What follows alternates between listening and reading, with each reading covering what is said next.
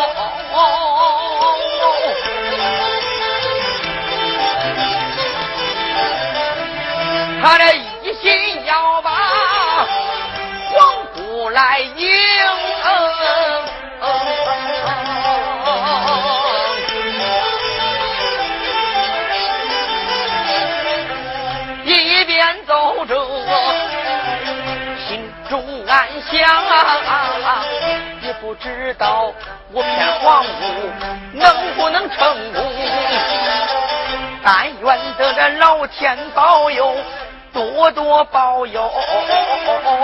这件事能骗皇姑，他去回宫。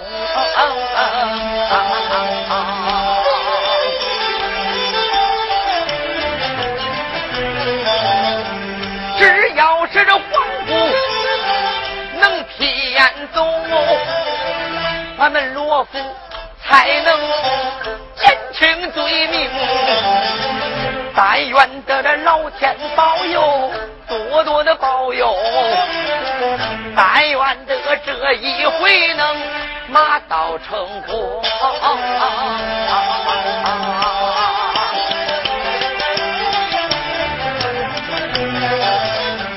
啊这简短结束来得快，哎哎哎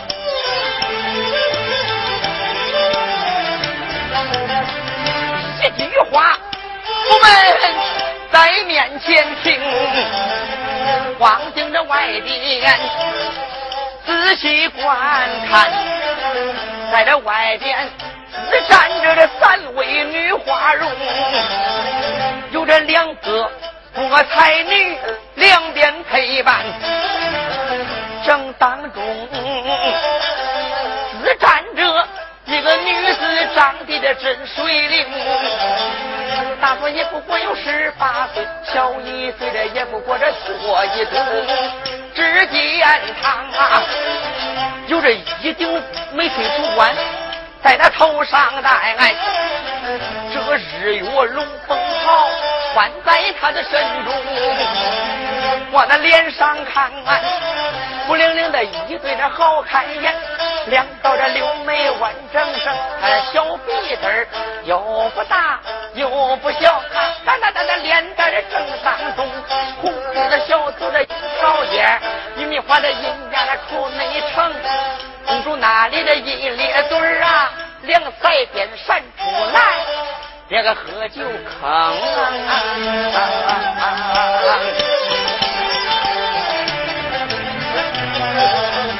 怀里边抱着一口天子宝剑，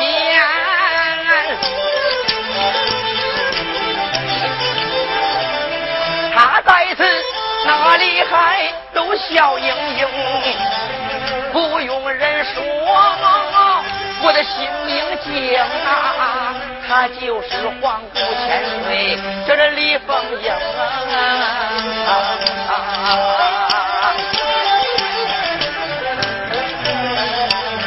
卖元生皇姑你长得好，你可没福分。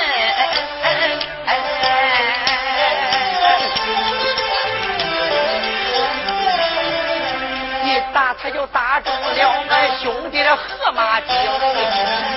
这一回我还要把你来骗，虚言假语就把这皇姑蒙。红月娥这才躬身施礼，我连把皇姑千岁叫了几声。红月娥慌忙忙率领家郎运工、丫鬟仆女跪倒叩头啊！臣妻叩见皇姑千岁，千千岁。呀，等了半天了，没见庄金童老太君他出来迎接，出来了一个年轻的，看那女人也就是十八九岁，长得挺漂亮，也不知道是罗府的什么人呐。啊，下跪这位少夫人。你是罗府的啊？臣妻乃罗章之妻红月娥。哦。庄金童乃我奶奶。原来是庄金童的孙媳妇啊！啊，正是臣妻。嗯，红月娥，你可知道本宫我来到你的罗府门外有什么事儿吗？呃，也不知道。皇姑。来此为了何故？我对你说吧，今儿个本宫大街上登楼打彩，要选我的驸马，没想到彩球刚扔了下去，老天爷就刮了一阵风，把我的彩球刮到你罗府旗杆斗上了，看见没有？啊，我的彩球还在你那旗杆斗上呢。现如今八宝金殿，我领了圣旨了，圣旨上写的明白，我的彩球在谁家里边，我就给谁家的男人拜堂成亲。也就是说，我是奉皇上的旨意来给你们罗府的男人成亲来了。红月娥，赶快把本宫迎接府内，让我们拜堂吧。啊，怎么皇姑千岁要进罗府拜堂成亲？那当然了。哎，臣妻有一句话，不知当讲不当讲。嗨，红月娥，今天这件事要是成了，咱们就是一家子了。一家人还有什么不能说的话呢？你说吧。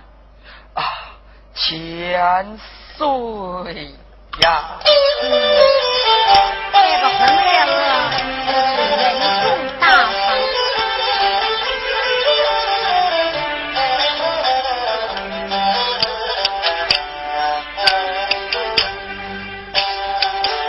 红月娥未曾讲话，言行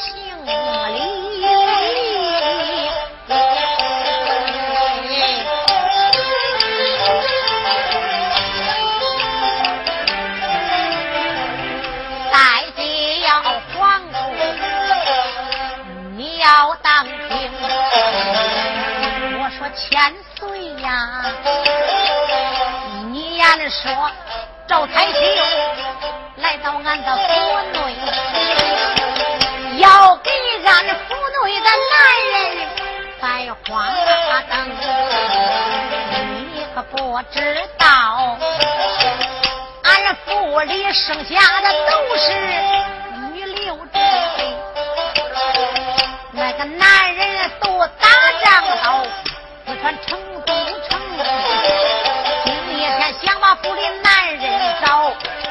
可叹他们可是都不在俺的罗府中啊。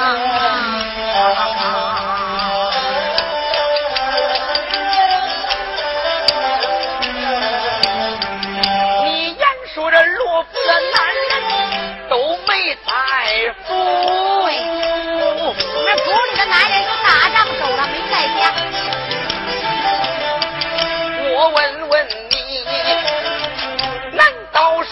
个少爷也没在府中？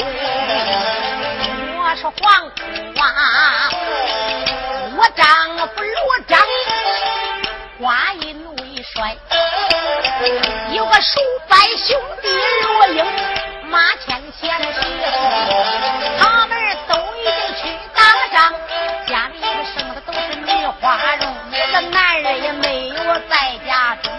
再者说，我的丈夫已经娶了我，家里边没有别的男相公。难道说你本是皇姑金枝玉叶体，你还愿意给我相公把这二房养？皇姑千岁，我丈夫呢和我叔伯兄弟罗英已经打仗走了，家里边没有男人。即便是他们在家，那都娶了媳妇了。你是金枝玉叶体皇姑嘛？再者说，你总不能给我丈夫当二房啊，是不是啊？这家里边没男人，看起来呀，你是白来一趟了。李凤英傻了眼了，被人家三说两说，说的没理了。家里边没男的，这那一个男的也没有真没有。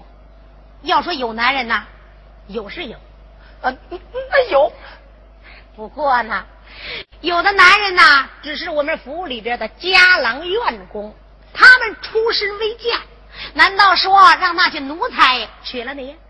这那不太屈了你了？黄姑现在一看没词儿了，那你说我的彩球挂在你旗杆斗上，这哎呀，这该怎么办呢？皇姑千岁，反正呢，你的彩球挂到我们旗杆斗上了，家里边也没有男人。叫我说呀，把你的彩球再弄下来，你呢再登楼打一次彩，再选一次驸马，再找一个自己愿意的，那不岂更好啊？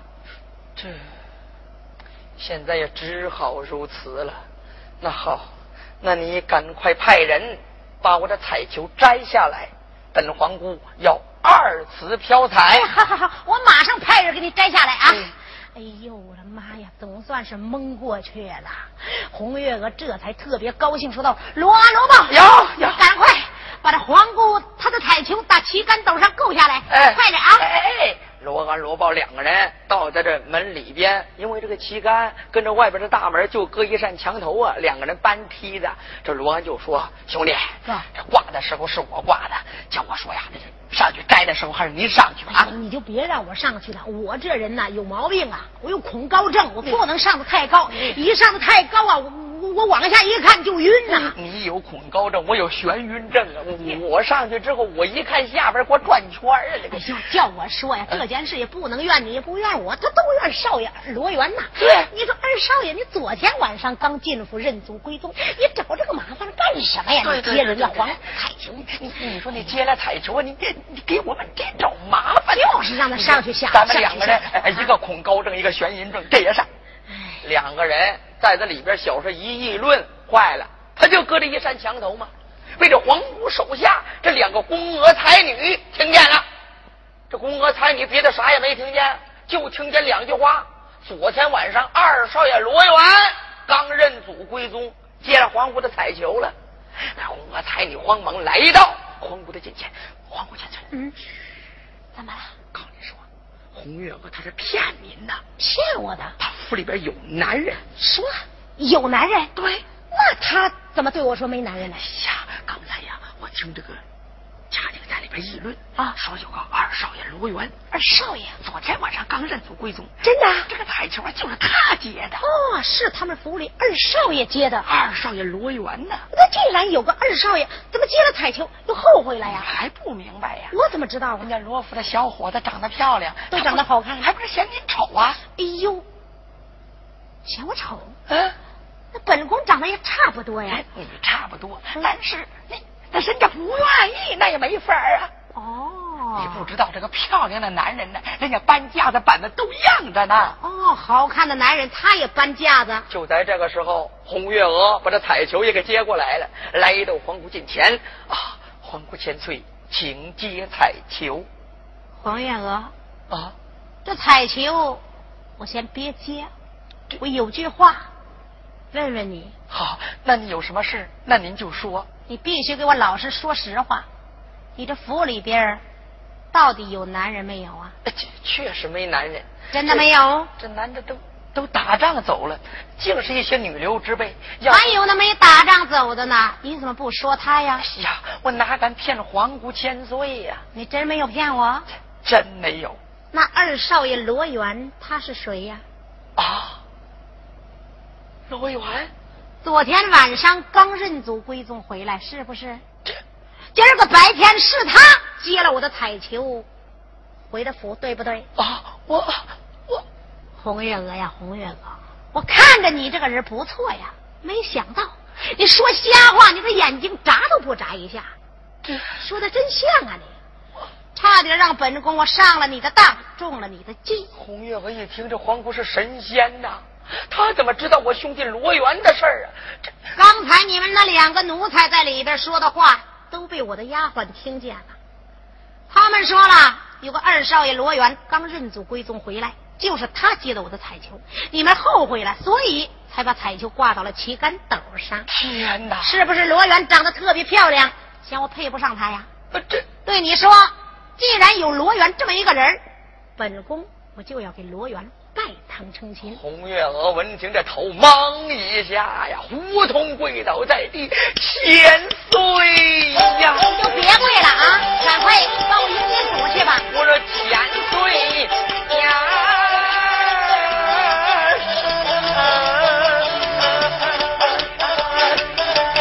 瞎话，眼睛眨也不眨一下。三代三代做三代，我不该虚言假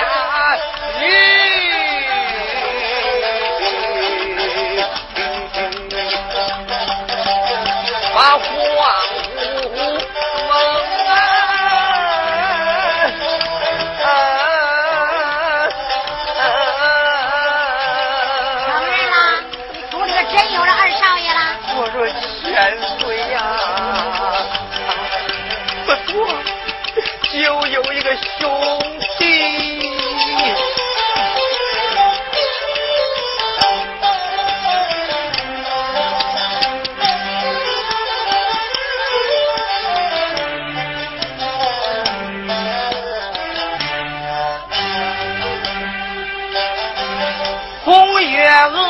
才回到第六平。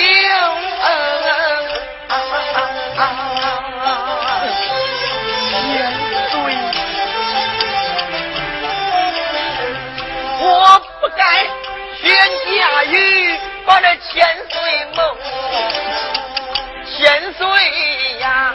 老实说吧，不错不错，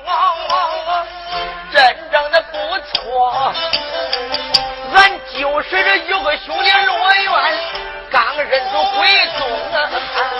真有罗元，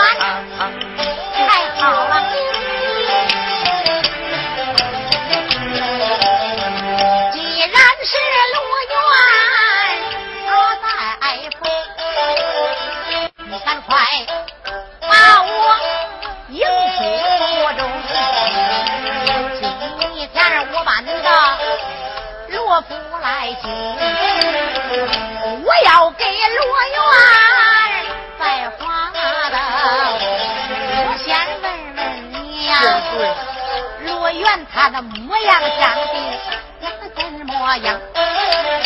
这个罗元他有。多大的年龄？我这兄弟年龄他十八岁，十八，他十八岁，正好。他的模样怎么样？哇！怎么不说了？你说自己咋着说呀？也不能说我兄弟是个河马。你说这样一说，人家不相信呢。王月娥，怎么不想说实话？啊，不是不想说实话。皇姑千岁，只因为我兄弟他昨天晚上认祖归宗，嗯，这彩球也是兄弟借的。看看看看，叫我说对了吧？既然有罗元这么一个人，你怎么不说实话呀？这怎么感觉着我这当朝的皇姑配不上你们罗家的人？不不不不，皇姑千岁，事出有因。有什么因呢？我我兄弟他怎么？他虽然十八岁。嗯，但是他长得太丑了，长得丑，我怕他配不上千岁，所以我就欺骗皇姑。两个官差女一听，慌忙拉着皇姑，皇姑，嗯，他说啥？他说他兄弟长得丑，丑什么呀？嗯，罗府里边根本就没有丑人，都长得好看，哪一个比这个长得漂亮？真的吗？知道啊，嗯，罗成活到二十三，老婆找了有一千呢。好家伙，他找那么多干什么呀？长得漂亮呗，大姑娘挨个排队，非要嫁给人家。哦，人家不要，她硬要嫁给人。家。你这大姑娘没有身份的，长得不好的，你根本就排不上队，挨不上号。那就证明人家这个男人太好看了。皇姑千岁，这一回无论如何要把主意拿定，把心给放硬了，不能上他的当。他兄弟长得丑，若没有丑人呢？嗯啊，这就是越长得丑，他说明越漂亮，越想把你给骗走。好，你的话我记住了。嗯。皇姑李凤英这才看了看红月娥啊，千岁，你说你兄弟长得太丑了。对，长得丑配不上皇姑。少给我来这一套。你兄弟他就是长得再丑，本宫我也不嫌弃。这。再丑也不嫌，那我兄弟他他怎么样？他你说呀，没个人样儿啊！行啊，你可真是会说，没人样。那好吧，你说你兄弟没人样，他能出气，我都行。坏了，狗皮膏药，粘住了。能出气儿就行，你说这还有什么话说呀？唉，红月娥这才叹了一口气，狠狠瞪了罗安、罗豹两眼呐。既然如此，人来有，把皇姑千岁暂先请在我的楼上，给皇姑千岁好好梳洗打扮，准备今天晚上给兄弟完婚。是红月娥呀，实在没法才出此下策。他为什么要晚上完婚呢？晚上完婚，现在还没天黑，到晚上完婚呢，兴许还能蒙过去，多活一会儿是一会儿。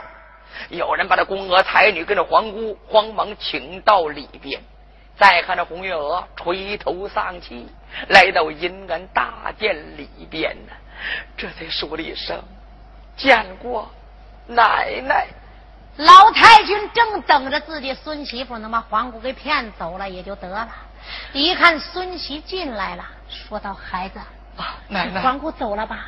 走了啊？这怎么了？皇姑要走，罗安罗豹走漏风声，这皇姑非要赖住。今天晚上拜堂，他已经上到孙七我的楼房。什么？皇姑，他他他知道你兄弟罗元了？对。哎，奶奶，奶奶，奶奶。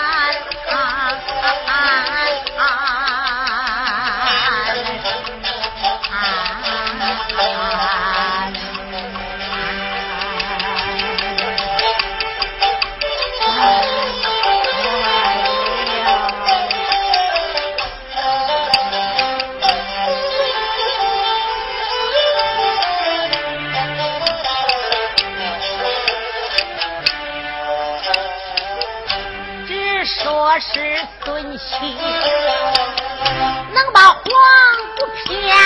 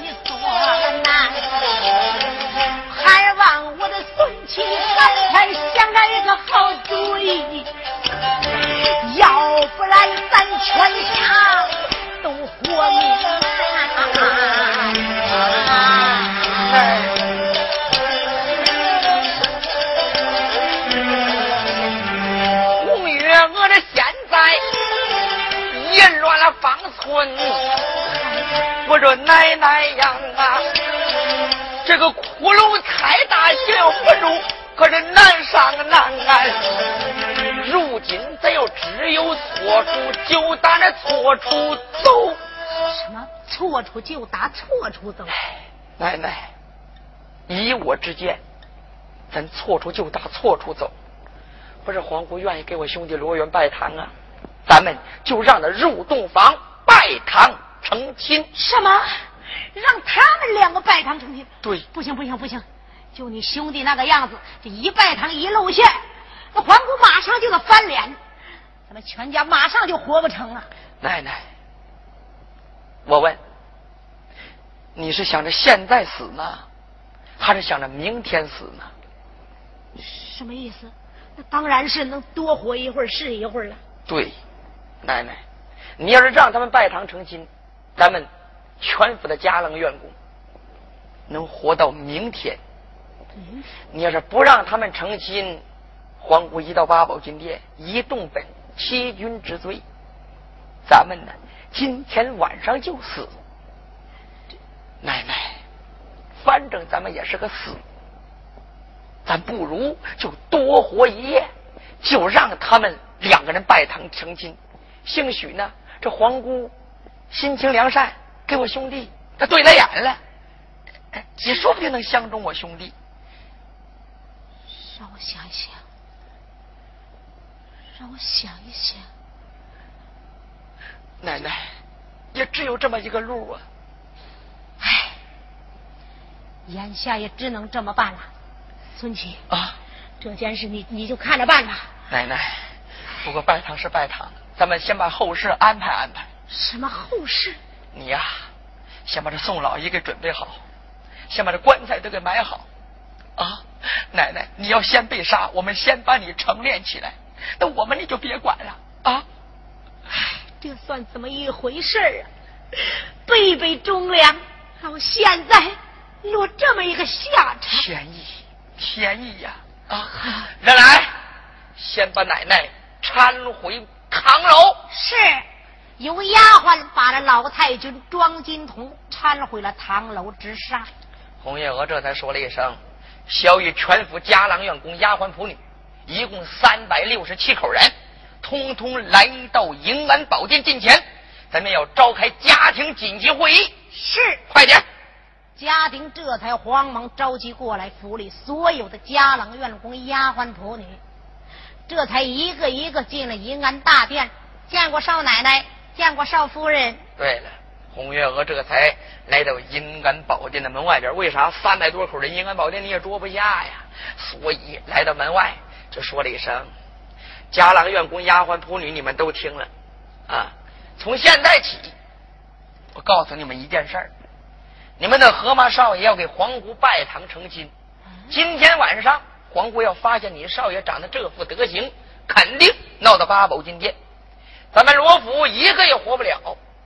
你们现在谁要怕死的话，我可以给你们五十两银子，你们该投亲的投亲，该投有的投有，咱们现在能逃出一个是一个。这家郎、院工、丫鬟、仆女一听，原来是这么回事这才说道：“怎么办呢？怎么办？叫我说呀！啊，少夫人让咱们拿着钱走啊，我不走。老太君对咱们这么好，你说是不是？对呀，咱要走了，太没良心了。你这个人呢，你都得讲良心。那当然了，那人家罗福对咱可不错呀。嗯，他从来没有拿咱当下人看过。是啊，你说都是一律平等啊。嗯，就连少夫人也也经常。照顾我呀，我这心眼里边老是暖烘烘的。咱不能，人家罗福好过的时候啊，咱跟着人家一起享福。对，人家有难了，咱们都跑了。这这种事我不怕。喂，反正你们谁愿意走谁走。那当然不走，我不走。这个少夫人，少夫人，我不走，我也不走。那我们都不走。哎，要活咱都一块活着，要死咱们一块死。有福咱们同享，有难咱们同当。反正我不走。那走了那还是人呢？咱们谁愿意走谁就走。谁要是走了，谁就不是人养的。啊，对。他这么这么一说，他有的想走也不走了，一个走的人也没有。红月娥一看没法了，这才说了一声：“好，承蒙各位对我们罗府的信任，承蒙各位对我们罗府的照顾。既然有难同当，我呀每人发一百两银子，你们到这大街上，呃，把自己的宋老一、自己买口棺材都给拉回来。咱们呐，到明天，咱们就一块儿身亡。今天晚上办喜事明天早晨办丧事啊。这么一说呀，家丁这才一个一个到账房领了银子，大街上给自己去买棺材去吧。这回倒好，一句话，家郎要我忙活完自己的事儿，红月娥还得安排喜事儿啊。在办丧事之前，咱们还要办喜事儿这个喜事儿啊，咱们要办的轰轰烈烈啊！呃，赶快把这大红灯笼都给我挂上，你们呀都要满面春风，该笑的笑，该喜的喜，咱们该咋着办的就咋着办。啊，这话说的好说，那谁能笑出来呀？都知道明天自己脑袋都保不住了，让笑，笑出来硬是挤出来的笑，比那哭的还难看呐。但是少夫人说让笑了，那就笑呗。这个说，兄弟啊。少夫人说让笑，对，该笑笑。你看别认为明天就死了，心眼里边难受。难受啥呀？对，继续笑。俺认为明天保证死不了。对，这高高山上一根棍儿，连着高兴一会儿是一会儿。你你别笑了啊！你笑得我浑身发冷啊！你说我这样笑不行，这鸡皮疙瘩都起来了。哎呦，就在这个时候，红月娥又说了：“丫鬟当中数谁的劲儿大，数谁的个儿大，你们都给我站出来四个。”这么一说，丫鬟当中站出来四个人，这四个人那都是吃的又胖，长得个头又高，劲儿特别大。来到近前，少夫人，我们劲儿大，有什么吩咐你就说吧。今天晚上，皇姑要给你的河马少爷拜堂。嗯，他有两个宫娥才女，皇姑蒙着蒙头红，他啥也看不见。对，不过这两个宫娥才女，她先看见你的少爷，她看见之后必然吃惊。这一吃惊，无论如何不能让他们两个人给我喊出声。你们每人抓两个，你抓着，你捂住他的嘴，你抓他的胳膊，无论如何不能让他给我走了半点风声。啊，原来这么回事，少夫人你就放心吧。就皇姑带来的那两个丫头，根本不是我们的对手，绝对让他喊不出来。对，你们四个对付两个，嗯，交给你们了啊。哎，能活一晚上，不能活一晚上，你们四个有重要的责任。那好，这件事你就放心吧。好了，揉啊揉吧，有，你赶快到在这。书馆里边禀报你这河马少爷，让他梳洗梳洗，打扮打扮，准备拜堂。是，罗安、罗豹两个人直奔后院就走啊，要到书馆里边请少爷罗元去。两个小子这才心中暗想啊，要说这事儿吧，这都是我们哥两个惹的祸呀。没看住少爷，要当时看住少爷了，自己不去偷懒睡觉，那也没有这件事啊，惹得全府的人都得死。哎，请少爷去吧，哥们儿，哎，走吧，走，请少爷。走。为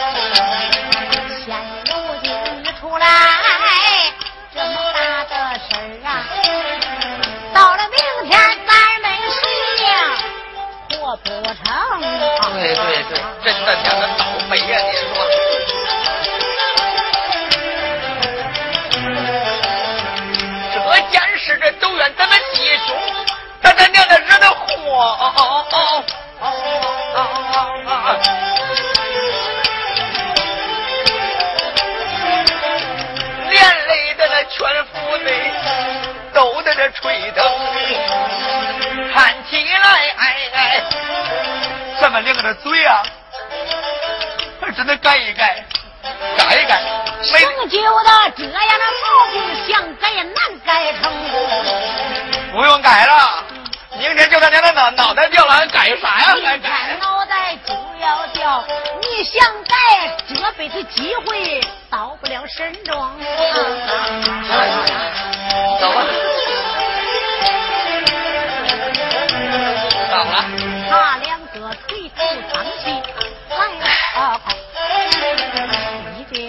句话后有红花人面前听，用手这才推开了门梁扇，关见了少爷趴在桌案当中，低着个脑袋没精神，看情景好像有点不高兴。两个家丁来到什么少爷家，大蛤蟆罗元呢？他正在桌子上面趴着，心眼里边正生气呢。这少爷也没精神啊你你说自己呀、他本来他内心这是个人呢，我是个人呢，我我我为什么就不能过着正常生活啊？花兴你们娶老婆啊？你说我接彩球就不行？恭喜少爷，这哪来的公道啊？这不公平啊！这个啊，贺喜少爷。贺喜个屁呀、嗯，连个老婆都娶不上，还恭喜我，贺喜我。哦，要喜找不到老婆，你正着急呢。要洗你们洗去，我不洗。哎呀，少爷说你玩儿就是哇生了气了。我说少爷，啊刚才呢，少夫人吩咐了，说皇姑今儿个找你来了，嗯，让你们两个马上拜堂成亲呐。什么什么？我给皇姑拜堂，皇姑找你找到咱家来了。送货上门了。对，皇姑认定要嫁给你，点着名指着姓的说非要嫁给罗元不可。哎呦，所以少夫人也答应了，马上让你们拜堂成亲，让我们两个请你到前院了。真的？哎呦，小的我什么时候撒过谎啊？啊！我说罗老王，哎，赶快给我打扮。哎，对对对，打扮打扮。我要入洞房。呃，人呐，一听说娶媳妇都高兴精神。这大河马也是这个毛病。我这个人呐，哎对对对啊人呐人呐我也有所需呀啊！对对对对谁不愿意那个啊，对对对对对对，你也需要女人。那当然，我儿哇！一高兴光想叫唤。